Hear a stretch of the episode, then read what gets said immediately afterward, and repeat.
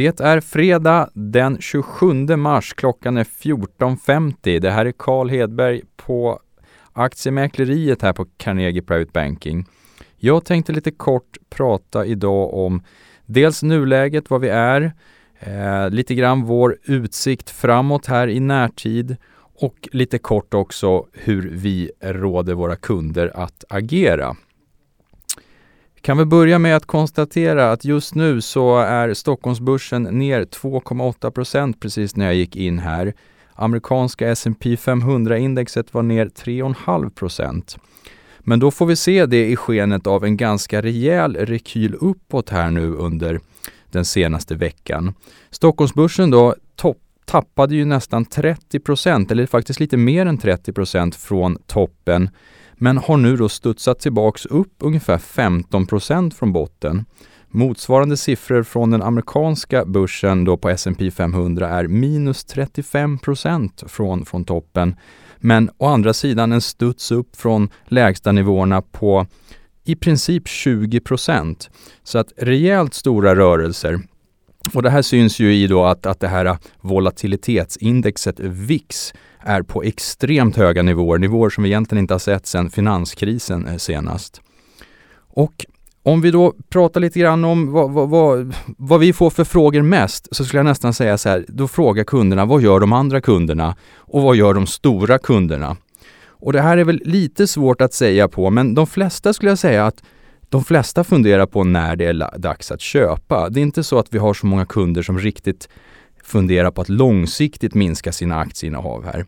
Det kan vara en del som funderar på att efter den här rekylen uppåt faktiskt minska ner lite grann igen för att komma tillbaka som köpare vid ett lite senare tillfälle. Men de lite större institutionella kunderna eh, skulle jag säga snarare mer lutar åt köp än, än sälj på de här nivåerna.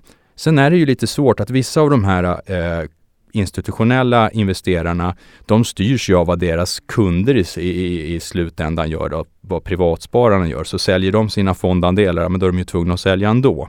Men om man tittar lite grann på så långsiktiga pensionsförvaltare och liknande så skulle jag säga att de lutar ju betydligt mer åt köp än på sälj på, på de här nivåerna.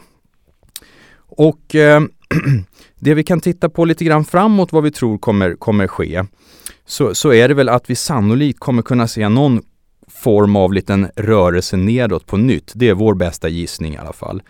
För att den här uppgången vi har sett senaste veckan är ju rätt så snabb och rätt så stor. Och det finns en del som försöker förklara det här med, vilket kanske eh, faktiskt har en del av, av eh, sanning i sig och det är att det finns mycket sådana här allokerings fonder och allokeringskapital ute i marknaden som efter de här stora nedgångarna faktiskt ligger underviktade i aktier mot vad de ska göra långsiktigt. Och det här är nog en anledning att det har kommit in en hel del köpare här äh, redan så snabbt.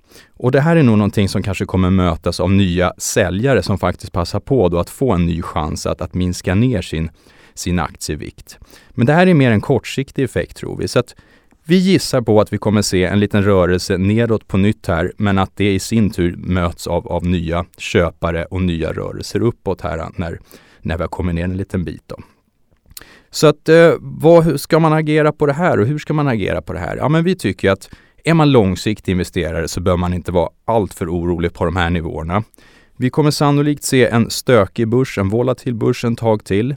Men om man skulle lyfta blicken och titta ett år framåt i tiden så är vi inte speciellt oroliga för de här nivåerna på börsen.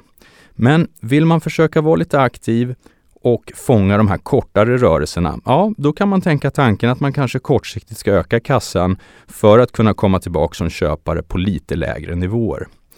Eh, och vill man inte minska aktievikten men istället vara lite mer försiktig bland sina portföljinnehav, ja men då kan man fundera på om man kanske ska sälja de här allra mest volatila aktierna, de mest påverkade bolagen och istället köpa den typen av aktier som sannolikt är betydligt mindre påverkade. Så att, eh, det är väl egentligen de diskussionerna vi för mest med våra aktieintresserade kunder. Så med det tänkte jag stanna för dagen och önska en trevlig helg och eh, på återhörande i nästa vecka.